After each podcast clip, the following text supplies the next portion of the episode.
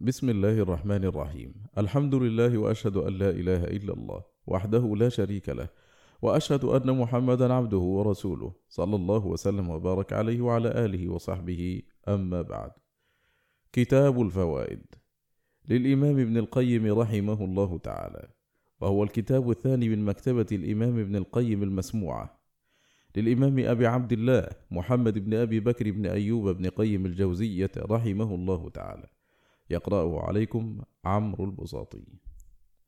المجلس الأول من كتاب الفوائد. بسم الله الرحمن الرحيم. قاعدة جليلة. إذا أردت الانتفاع بالقرآن فاجمع قلبك عند تلاوته وسماعه وألق سمعك واحضر حضور من يخاطبه به من تكلم به سبحانه منه إليه فإنه خطاب منه لك على لسان رسوله. قال تعالى إن في ذلك لذكرى لمن كان له قلب أو ألقى السمع وهو شهيد. وذلك أن تمام التأثير لما كان موقوفا على مؤثره مقتض ومحل قابل وشرط لحصول الأثر وانتفاء المانع الذي يمنع منه تضمنت الآية بيان ذلك كله بأوجز لفظ وأبينه وأدله على المراد. فقوله إن في ذلك لذكرى إشارة إلى ما تقدم من أول السورة إلى ها هنا وهذا هو المؤثر. وقوله لمن كان له قلب فهذا هو المحل القابل والمراد به القلب الحي الذي يعقل عن الله. كما قال تعالى إن هو إلا ذكر وقرآن مبين لينذر من كان حيا أي حي القلب. وقوله أو ألقى السمع أي وجه سمعه وأصغى حاسة سمعه إلى ما يقال له. وهذا شرط التأثر بالكلام. وقوله وهو شهيد أي شاهد القلب حاضر غير غائب. قال ابن قتيبة استمع كتاب الله وهو شاهد القلب والفهم ليس بغافل ولا ساه وهو إشارة إلى المانع من حصول التأثير وهو سهو القلب وغيبته عن تعقل ما يقال له والنظر فيه وتأمله. فإذا حصل المؤثر وهو القرآن والمحل القابل وهو القلب الحي ووجد الشرط وهو الإصغاء وانتفى المانع وهو اشتغال القلب وذهوله عن معنى الخطاب وانصرافه عنه إلى شيء آخر حصل الأثر وهو الانتفاع والتذكر.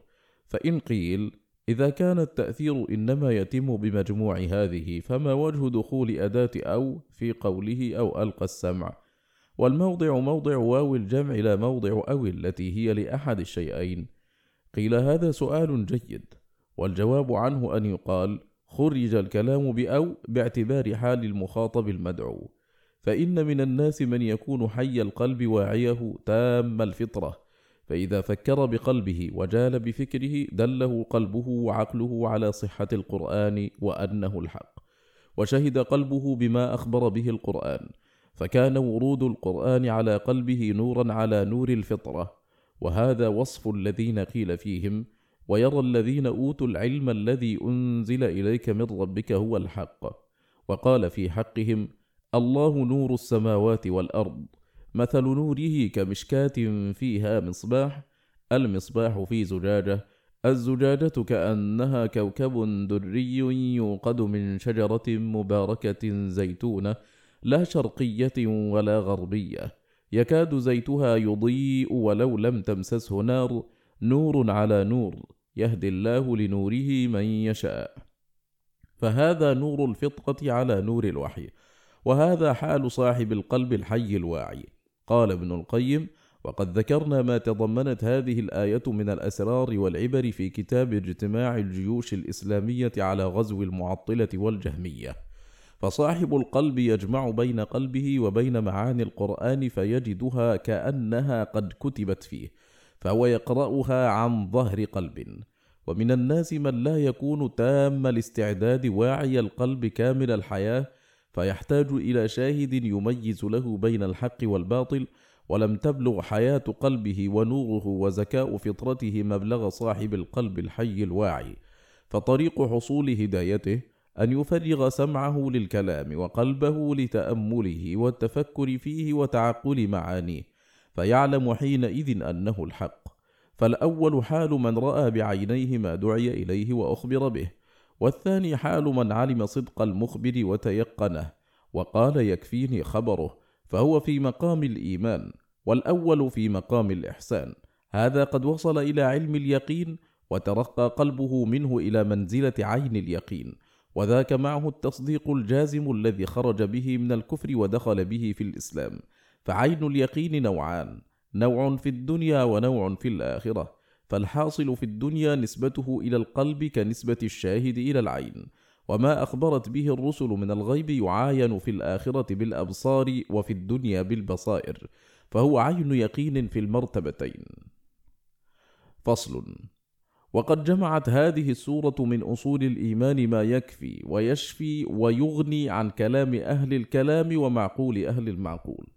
فإنها تضمنت تقرير المبدأ والمعاد والتوحيد والنبوة والإيمان بالملائكة وانقسام الناس إلى هالك شقي وفائز سعيد وأوصاف هؤلاء وهؤلاء وتضمنت إثبات صفات الكمال لله وتنزيهه عما يضاد كماله من النقائص والعيوب.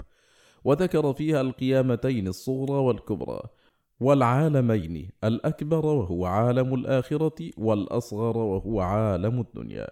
وذكر فيها خلق الإنسان ووفاته وإعادته وحاله عند وفاته ويوم معاده وإحاطته سبحانه من كل وجه حتى علمه بوساوس نفسه وإقامة الحفظة عليه يحصون عليه كل لفظة يتكلم بها. وأنه يوفيه يوم القيامة ومعه سائق يسوقه إليه وشاهد يشهد عليه. فإذا أحضره السائق قال هذا ما لدي عتيد. أي هذا الذي أمرت بإحضاره قد أحضرته. فيقال عند إحضاره ألقيا في جهنم كل كفار عنيد. كما يحضر الجاني إلى حضرة السلطان. فيقال هذا فلان قد أحضرته. فيقول اذهبوا به إلى السجن وعاقبوه بما يستحقه. وتأمل. كيف دلت السورة صريحا على أن الله سبحانه يعيد هذا الجسد بعينه الذي أطاع وعصى فينعمه ويعذبه كما ينعم الروح التي آمنت بعينها ويعذب التي كفرت بعينها. لا أنه سبحانه يخلق روحا أخرى غير هذه فينعمها ويعذبها كما قاله من لم يعرف المعاد الذي أخبرت به الرسل حيث زعم أن الله سبحانه يخلق بدنا غير هذا البدن من كل وجه عليه يقع النعيم والعذاب والروح عنده عرض من أعراض البدن فيخلق روحا غير هذه الروح وبدنا غير هذا البدن وهذا غير ما اتفقت عليه الرسل ودل عليه القرآن والسنة وسائر كتب الله تعالى. وهذا في الحقيقة إنكار للمعاد وموافقة لقول من أنكره من المكذبين. فإنهم لم ينكروا قدرة الله على خلق أجسام أخرى غير هذه الأجسام يعذبها وينعمها. كيف وهم يشهدون النوع الإنساني يخلق شيئا بعد شيء؟ فكل وقت يخلق الله سبحانه أجساما وأرواحا غير الأجسام التي فنيت. فكيف يتعجبون من شيء يشاهدونه عيانا؟ وإنما تعجبوا من عودهم بأعيانهم بعد أن مزقهم البلا وصاروا عظاما ورفاتا. فتعجبوا أن يكونوا هم بأعيانهم مبعوثين للجزاء. ولهذا قالوا أإذا متنا وكنا ترابا وعظاما أئنا لمبعوثون. وقالوا ذلك رجع بعيد. ولو كان الجزاء إنما هو لأجسام غير هذه لم يكن ذلك بعثا ولا رجعا بل يكون ابتداء. ولم يكن لقوله قد علمنا ما تنقص الأرض منهم كبير معنى. فإنه سبحانه جعل هذا جوابا لسؤال مقدر وهو أنه يميز تلك الأجزاء التي اختلطت بالأرض واستحالت إلى العناصر بحيث لا تتميز. فأخبر سبحانه أنه قد علم ما تنقصه الأرض من لحومهم وعظامهم وأشعارهم وأنه كما هو عالم بتلك الأجزاء فهو قادر على تحصيلها وجمعها بعد تفرقها وتأليفها خلقا جديدا. وهو سبحانه يقرر المعاد بذكر كمال علمه وكمال قدرته وكمال حكمته. فإن شبه المنكرين له كلها تعود إلى ثلاثة أنواع. أحدها اختلاط أجزائهم بأجزاء الأرض على وجه لا يتميز ولا يحصل معه تميز شخص عن شخص. الثاني أن القدرة لا تتعلق بذلك. الثالث أن ذلك أمر لا فائدة فيه. وإنما الحكمة اقتضت دوام هذا النوع الإنساني شيئا بعد شيء هكذا أبدا. كلما مات جيل خلفه جيل آخر. فأما أن يميت النوع الإنساني كله ثم يحييه بعد ذلك فلا حكمة في ذلك. فجاءت براهين المعاد في القرآن مبنية على ثلاثة أصول. أحدها تقرير كمال علم الرب سبحانه. كما قال في جواب من قال من يحيي العظام وهي رميم قل يحييها الذي أنشأها أول مرة وهو بكل خلق عليم. وقال وإن الساعة لآتية فاصفح الصفح الجميل إن ربك هو الخلاق العليم. وقال قد علمنا ما تنقص الأرض منهم. والثاني تقرير كمال قدرته كقوله أوليس الذي خلق السماوات والأرض بقادر على أن يخلق مثلهم؟ وقوله بلى قادرين على أن نسوي بنانه وقوله ذلك بأن الله هو الحق وأنه يحيي الموتى وأنه على كل شيء قدير ويجمع سبحانه بين الأمرين كما في قوله أوليس الذي خلق السماوات والأرض بقادر على أن يخلق مثلهم؟ بلى وهو الخلاق العليم. الثالث كمال حكمته كقوله وما خلقنا السماوات والأرض وما بينهما لاعبين وقوله وما خلقنا السماء والأرض وما بينهما باطلا وقوله أيحسب الإنسان أن يترك سدى وقوله أفحسبتم أنما خلقناكم عبثا وأنكم إلينا لا ترجعون فتعالى الله الملك الحق وقوله أم حسب الذين اجترحوا السيئات أن نجعلهم كالذين آمنوا وعملوا الصالحات سواء محياهم ومماتهم ساء ما يحكمون. ولهذا كان الصواب أن المعاد معلوم بالعقل مع الشرع وأن كمال الرب تعالى وكمال أسمائه وصفاته تقتضيه وتوجبه وأنه منزه عما يقوله منكروه كما ينزه كماله عن سائر العيوب والنقائص. ثم أخبر سبحانه أن المنكرين لذلك لما كذبوا بالحق اختلط عليهم أمرهم فهم في أمر مريج مختلط لا يحصلون منه على شيء ثم دعاهم إلى النظر في العالم العلوي وبنائه وارتفاعه واستوائه وحسنه والتئامه ثم إلى العالم السفلي وهو الأرض وكيف بسطها وهيأها بالبسط لما يراد منها وثبتها بالجبال وأودع فيها المنافع وأنبت فيها من كل صنف حسن من أصناف النبات على اختلاف أشكاله وألوانه ومقاديره ومنافعه وصفاته وأن ذلك تبصرة إذا تأملها العبد المنيب وتبصر بها تذكر ما دلت عليه مما أخبرت به الرسل من التوحيد والمعاد. فالناظر فيها يتبصر أولا ثم يتذكر ثانيا وأن هذا لا يحصل إلا لعبد منيب إلى الله بقلبه وجوارحه ثم دعاهم إلى التفكر في مادة أرزاقهم وأقواتهم وملابسهم ومراكبهم وجناتهم. وهو الماء الذي أنزله من السماء وبارك فيه حتى أنبت به جنات مختلفة الثمار والفواكه ما بين أبيض وأسود وأحمر وأصفر وحلو وحامض وبين ذلك.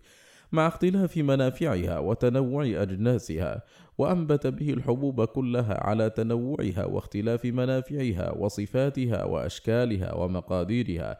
ثم أفرد النخل لما فيه من موضع العبرة والدلالة التي لا تخفى على المتأمل وأحيا به الأرض بعد موتها. ثم قال كذلك الخروج. أي مثل هذا الإخراج من الأرض الفواكه والثمار والأخوات والحبوب. خروجكم من الأرض بعدما غيبتم فيها. وقد ذكرنا هذا القياس وأمثاله من المقاييس الواقعة في القرآن. في كتابنا المعالم وبينا بعض ما فيها من الأسرار والعبر. ثم انتقل سبحانه إلى تقرير النبوة بأحسن تقرير وأوجز لفظ وأبعده عن كل شبهة وشك. فأخبر أنه أرسل إلى قوم نوح وعاد وثمود وقوم لوط وقوم فرعون رسلا فكذبوهم فأهلكهم بأنواع الهلاك وصدق فيهم وعيده الذي أوعدتهم به رسله إن لم يؤمنوا. وهذا تقرير لنبوتهم ولنبوة من أخبر بذلك عنهم من غير أن يتعلم ذلك من معلم ولا قرأه في كتاب بل أخبر به إخبارا مفصلا مطابقا لما عند أهل الكتاب. ولا يرد على هذا إلا سؤال البهت والمكابر على جحد الضروريات بأنه لم يكن شيء من ذلك أو أن حوادث الدهر ونكباته أصابتهم كما أصابت غيرهم. وصاحب هذا السؤال يعلم من نفسه أنه باهت مباهت جاحد لما شهد به العيان وتناقلته القرون قرنا بعد قرن.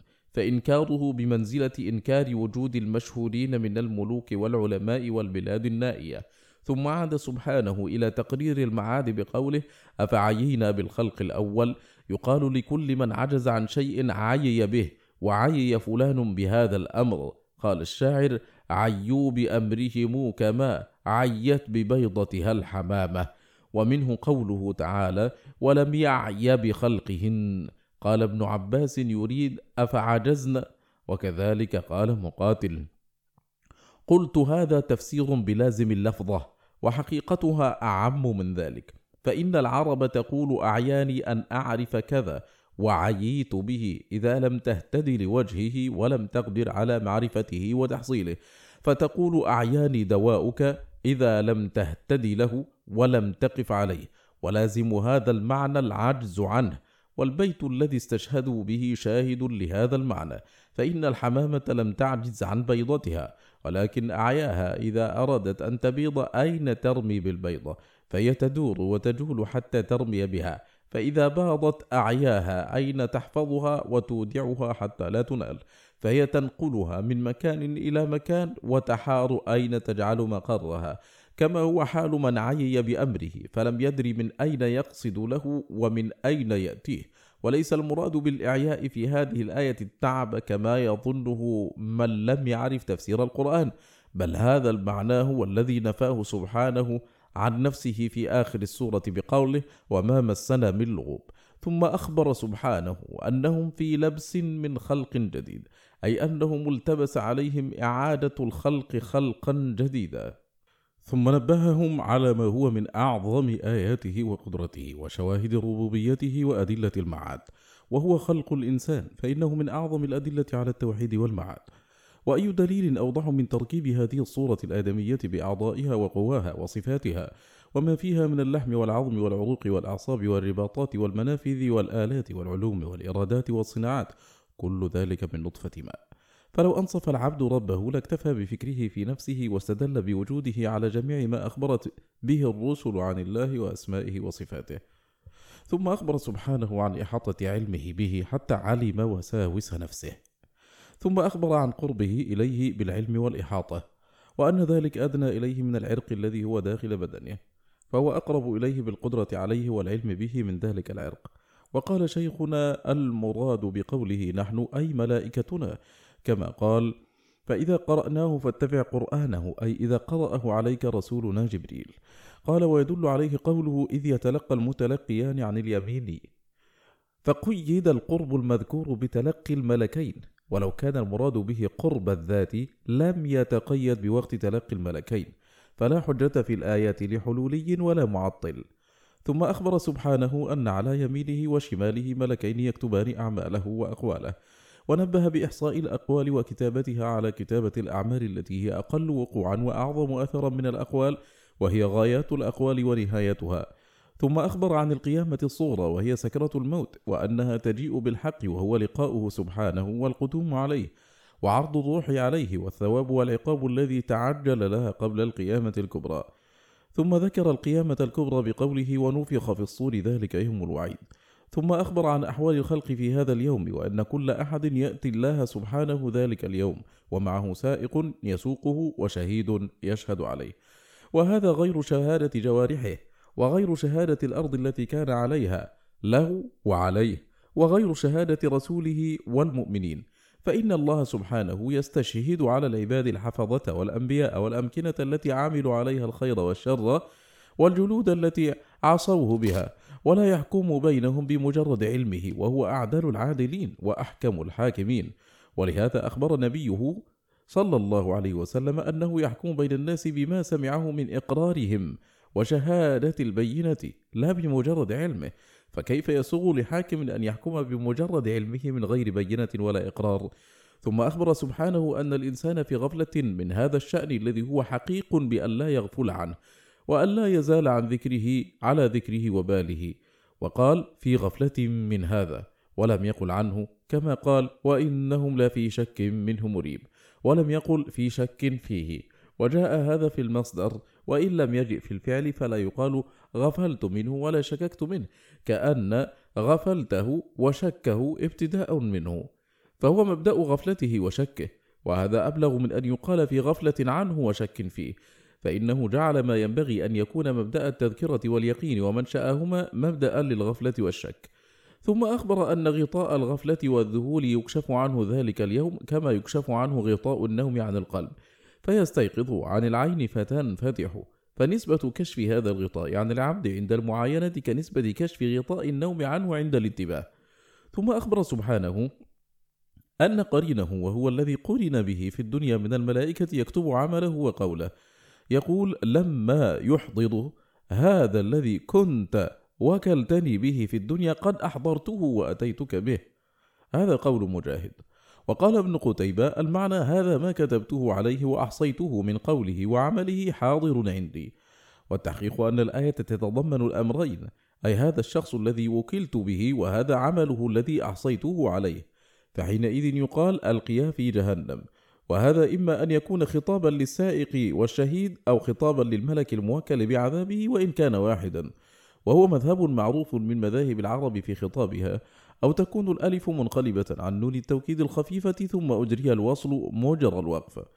ثم ذكر صفات هذا الملقى فذكر له ست صفات.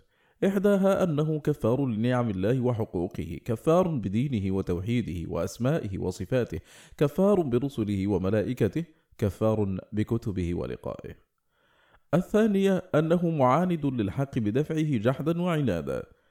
الثالثة أنه مناع للخير وهذا يعم منعه للخير الذي هو إحسان إلى نفسه من الطاعات والقرب إلى الله والخير الذي هو إحسان إلى الناس.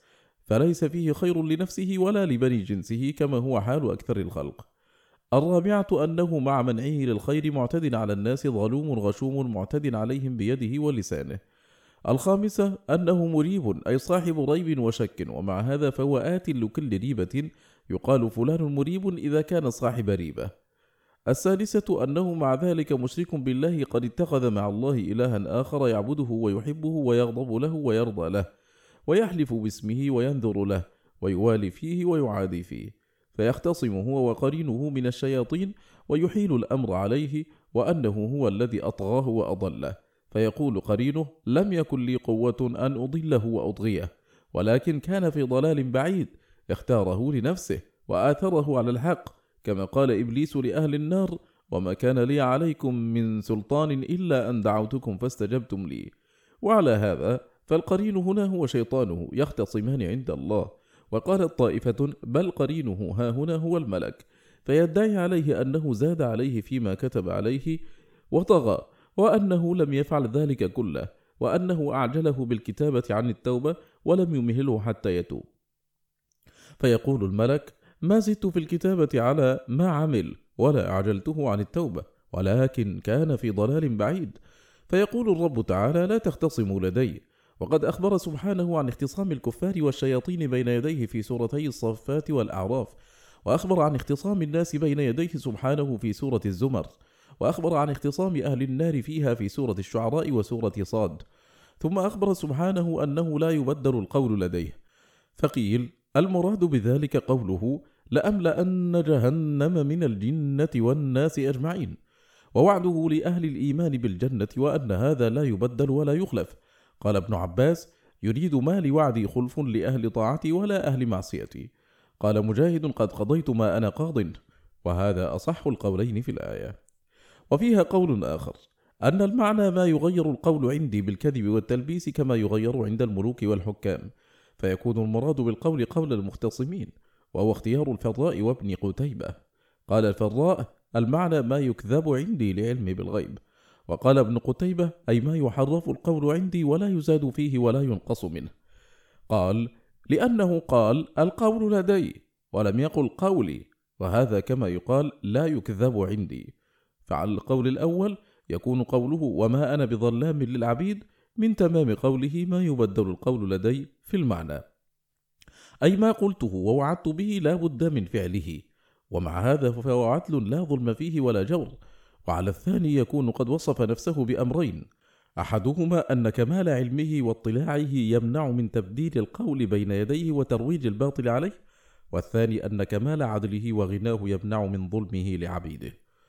ثم أخبر عن سعة جهنم وأنه كلما ألقي فيها تقول هل من مزيد وأخطأ من قال إن ذلك للنفي أي ليس في مزيد والحديث الصحيح يرد هذا التأويل.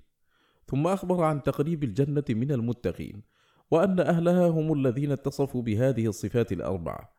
إحداها أن يكون أوابا أي رجاعا إلى الله من معصيته إلى طاعته ومن الغفلة عنه إلى ذكره. قال عبيد بن عمير الأواب الذي يتذكر ذنوبه ثم يستغفر منها. وقال مجاهد هو الذي إذا ذكر ذنبه في الخلاء استغفر منه. وقال سعيد بن المسيب هو الذي يذنب ثم يتوب ثم يذنب ثم يتوب. الثانية أن يكون حفيظا. قال ابن عباس لما ائتمنه الله عليه وافترضه. وقال قتادة حافظ لما استودعه الله من حقه ونعمته. ولما كانت النفس لها قوتان قوة الطلب وقوة الإمساك كان الأواب مستعملا لقوة الطلب في رجوعه إلى الله ومرضاته وطاعته والحفيظ مستعملا لقوة الحفظ في الإمساك عن معاصيه ونواهيه فالحفيظ الممسك نفسه عما حرم عليه والأواب المقبل على الله بطاعته. الثالثة قوله من خشي الرحمن بالغيب يتضمن الإقرار بوجوده وربوبيته وقدرته وعلمه واطلاعه على تفاصيل أحوال العبد ويتضمن الإقرار بكتبه ورسله وأمره ونهيه ويتضمن الإقرار بوعده ووعيده ولقائه فلا تصح خشية الرحمن بالغيب إلا بعد هذا كله. الرابعة قوله وجاء بقلب منيب قال ابن عباس راجع عن معاصي الله مقبل على طاعة الله وحقيقة الإنابة عكوف القلب على طاعة الله ومحبته والإقبال عليه. ثم ذكر سبحانه جزاء من قامت به هذه الأوصاف بقوله ادخلوها بسلام ذلك يوم الخلود لهم ما يشاءون فيها ولدينا مزيد ثم خوفهم بأن يصيبهم من الهلاك ما أصاب من قبلهم وأنهم كانوا أشد منهم بطشا ولم يدفع عنهم الهلاك شدة بطشهم وأنهم عند الهلاك تقلبوا وطافوا في البلاد هل يجدون محيصا ومنجا من عذاب الله؟ قال قتادة حاص أعداء الله فوجدوا أمر الله لهم مدركا وقال الزجاج طوفوا وفتشوا فلم يروا محيصا من الموت وحقيقة ذلك أنهم طلبوا المهرب من الموت فلم يجدوه. ثم أخبر سبحانه أن في هذا الذي ذكر ذكرى لمن كان له قلب أو ألقى السمع وهو شهيد. ثم أخبر أنه خلق السماوات والأرض وما بينهما في ستة أيام ولم يمسه من تعب ولا إعياء تكذيبا لأعدائه من اليهود حيث قالوا إنه استراح في اليوم السابع. ثم أمر نبيه بالتأسي به سبحانه في الصبر على ما يقول أعداؤه. فيه كما أنه سبحانه صبر على قول اليهود إنه استراح ولا أحد أصبر على أذى يسمعه منه. ثم أمره بما يستعين به على الصبر وهو التسبيح بحمد ربه قبل طلوع الشمس وقبل غروبها وبالليل وأدبار السجود. فقيل هو الوتر وقيل الركعتان بعد المغرب. والأول قول ابن عباس والثاني قول عمر وعلي وأبي هريرة والحسن بن علي وإحدى الروايتين عن ابن عباس. وعن ابن عباس رواية ثالثة أنه التسبيح باللسان أدبار الصلوات المكتوبات. ثم ختم السورة بذكر المعاد ونداء المنادي برجوع الأرواح إلى أجسادها للحشر وأخبر أن هذا النداء من مكان قريب يسمعه كل أحد يوم يسمعون الصيحة بالحق بالبعث ولقاء الله يوم تشقق الأرض عنهم كما تتشقق عن النبات فيخرجون سراعا من غير مهلة ولا بطء ذلك حشر يسير عليه سبحانه ثم أخبر سبحانه أنه عالم بما يقول أعداؤه وذلك يتضمن مجازاته لهم بقولهم إذ لم يخف عليه وهو سبحانه يذكر علمه وقدرته لتحقيق الجزاء. ثم أخبره أنه ليس بمسلط عليهم ولا قهار ولم يبعث ليجبرهم على الإسلام ويكرههم عليه. وأمره أن يذكر بكلامه من يخاف وعيده فهو الذي ينتفع بالتذكير. وأما من لا يؤمن بلقائه ولا يخاف وعيده ولا يرجو ثوابه فلا ينتفع بالتذكير. فائدة. قول النبي صلى الله عليه وسلم لعمر وما يدريك أن الله اطلع على أهل بدر فقال اعملوا ما شئتم قد غفرت لكم. أشكل على كثير من الناس معناه فإن ظاهره إباحة كل الأعمال لهم وتخييرهم فيما شاءوا منها وذلك ممتنع. فقالت طائفة منهم ابن الجوزي ليس المراد من قول اعملوا الاستقبال. وإنما هو للماضي. وتقديره أي عمل كان لكم فقد غفرته.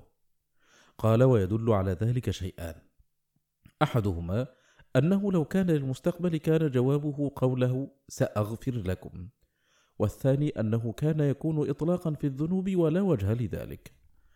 وحقيقة هذا الجواب أني قد غفرت لكم بهذه الغزوة ما سلف من ذنوبكم.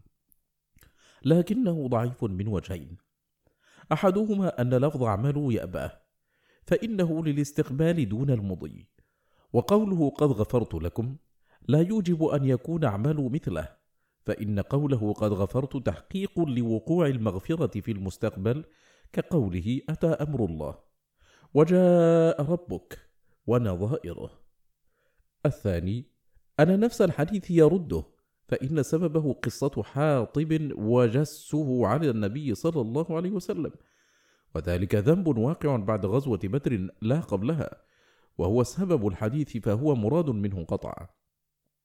فالذي نظن في ذلك والله أعلم أن هذا خطاب لقوم قد علم الله سبحانه أنهم لا يفارقون دينهم بل يموتون على الإسلام وأنهم قد كانوا يقارفون بعض ما يقارفه غيرهم من الذنوب.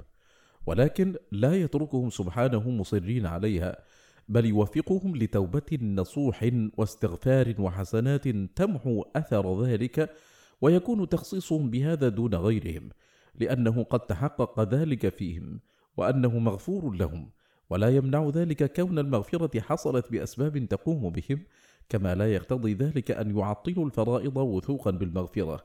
فلو كانت قد حصلت بدون الاستمرار على القيام بالأوامر لما احتاجوا بعد ذلك إلى صلاة ولا صيام ولا حج ولا زكاة ولا جهاد.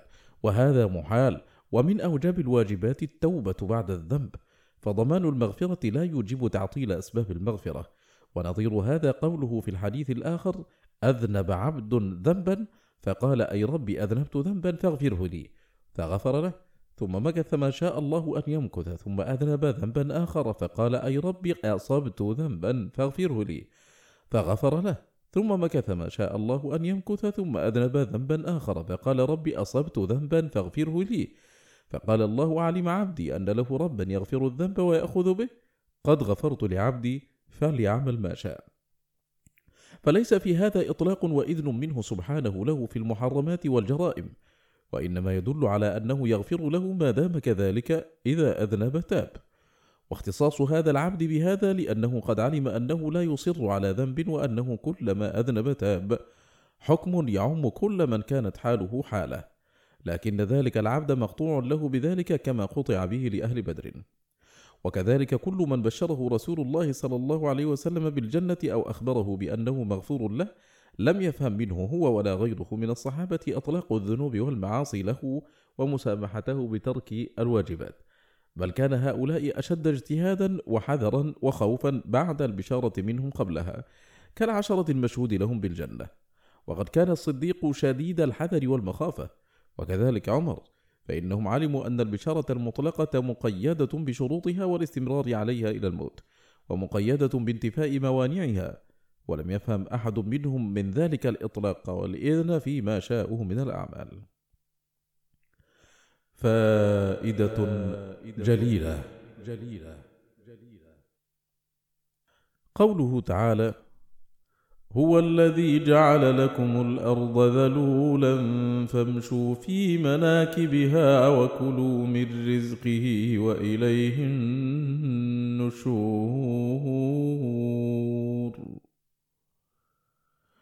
أخبر سبحانه أنه جعل الأرض ذلولا منقادة للوطئ عليها وحفرها وشقها والبناء عليها ولم يجعلها مستصعبة ممتنعة على من أراد ذلك منها. وأخبر سبحانه أنه جعلها مهادا وفراشا وبساطا وقرارا وكفاتا. وأخبر أنه دحاها وطحاها وأخرج منها ماءها ومرعاها وثبتها بالجبال ونهج فيها الفجاج والطرق وأجرى فيها الأنهار والعيون وبارك فيها وقدر فيها أقواتها. ومن بركتها أن الحيوانات كلها وأرزاقها وأقواتها تخرج منها. ومن بركتها أنك تودع فيها الحب فتخرجه لك أضعاف أضعاف ما كان. ومن بركتها أنها تحمل الأذى على ظهرها وتخرج لك من بطنها أحسن الأشياء وأنفعها. فتواري منه كل قبيح وتخرج له كل مليح. ومن بركتها أنها تستر قبائح العبد وفضلات بدنه وتواريها. وتضمه وتؤويه. وتخرج له طعامه وشرابه فهي أحمل شيء للأذى وأعوده بالنفع فلا كان من التراب خير منه وأبعد من الأذى وأقرب إلى الخير والمقصود أنه سبحانه جعل لنا الأرض كالجمل الذلول الذي كيفما يقاد ينقاد وحسن التعبير بمناكبها عن طرقها وفجاجها لما تقدم من وصفها بكونها ذلولا فالماشي عليها يطأ على مناكبها وهي أعلى شيء فيها. ولهذا فسرت المناكب بالجبال كمناكب الإنسان وهي أعاليه. قالوا وذلك تنبيه على أن المشي في سهولها أيسر وقال الطائفة بل المناكب الجوانب والنواحي ومنه مناكب الإنسان لجوانبه والذي يظهر أن المراد بالمناكب الأعالي وهذا الوجه الذي يمشي عليه الحيوان هو العالي من الأرض دون الوجه المقابل له فإن سطح الكرة أعلاها والمشي إنما يقع في سطحها وحصل التعبير عنه بالمناكب لما تقدم من وصفها بأنها ذلول ثم أمرهم أن يأكلوا من رزقه الذي أودعه فيها فذللها لهم ووطأها وفتق فيها السبل والطرق التي يمشون فيها وأودعها رزقهم فذكر تهيئة المسكن للانتفاع والتقلب فيه بالذهاب والمجيء والأكل مما أودع فيه للساكن. ثم نبه بقوله وإليه النشور على أن في هذا المسكن غير مستوطنين ولا مقيمين بل دخلناه عابري سبيل فلا يحسن أن نتخذه وطنا ومستقرا وإنما دخلناه لنتزود منه إلى دار القرار فهو منزل عبور لا مستقر حبور ومعبر وممر لا وطن ومستقر فتضمنت الآية الدلالة على ربوبيته ووحدانيته وقدرته وحكمته ولطفه والتذكير بنعمه وإحسانه والتحذير من الركون إلى الدنيا واتخاذها وطنا ومستقرا بل نسرع فيها السير إلى داره وجنته.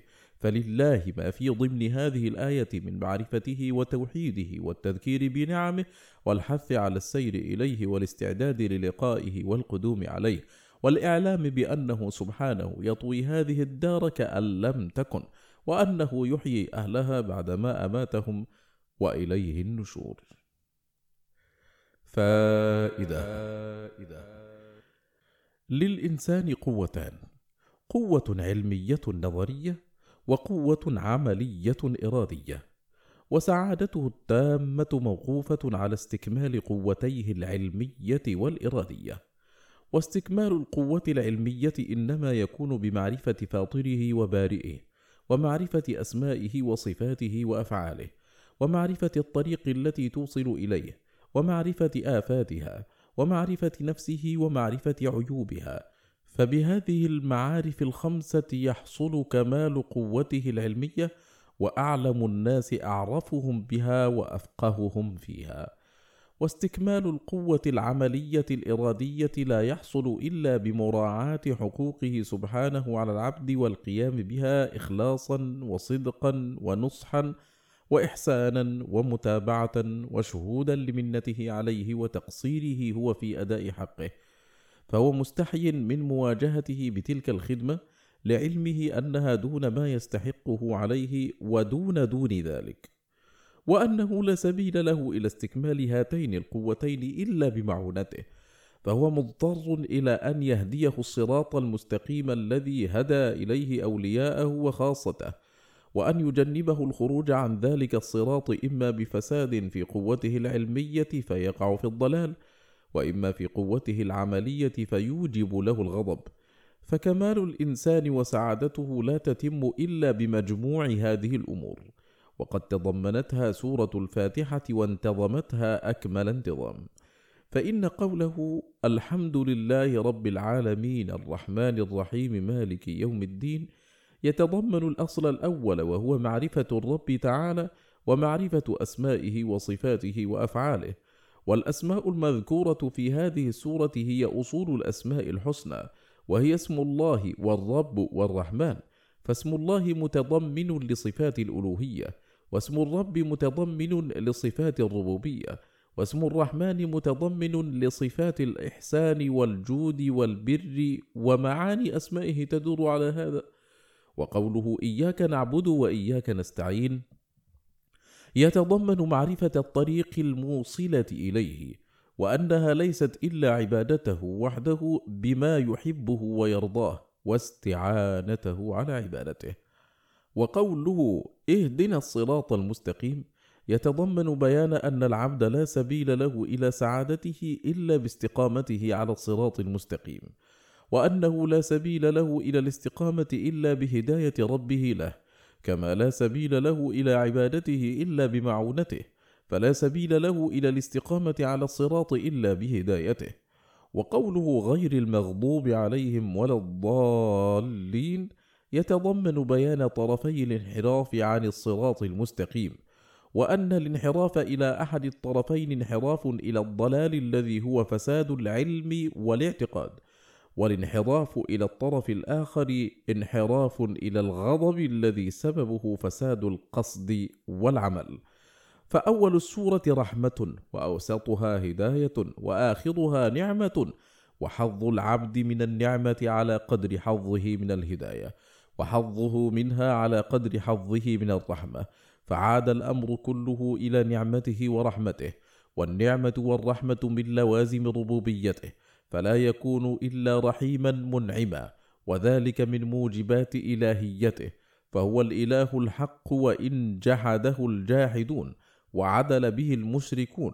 فمن تحقق بمعاني الفاتحة علما ومعرفة وعملا وحالا فقد فاز من كماله بأوفر نصيب وصارت عبوديته عبودية الخاصة الذين ارتفعت درجتهم عن عوام المتعبدين. والله المستعان. إلى هنا ينتهي مجلسنا هذا. بخير نلقاكم في مجلس آخر بمشيئة الله تعالى. وصلى الله وسلم وبارك على سيدنا محمد وآله وصحبه. والسلام عليكم ورحمة الله تعالى وبركاته.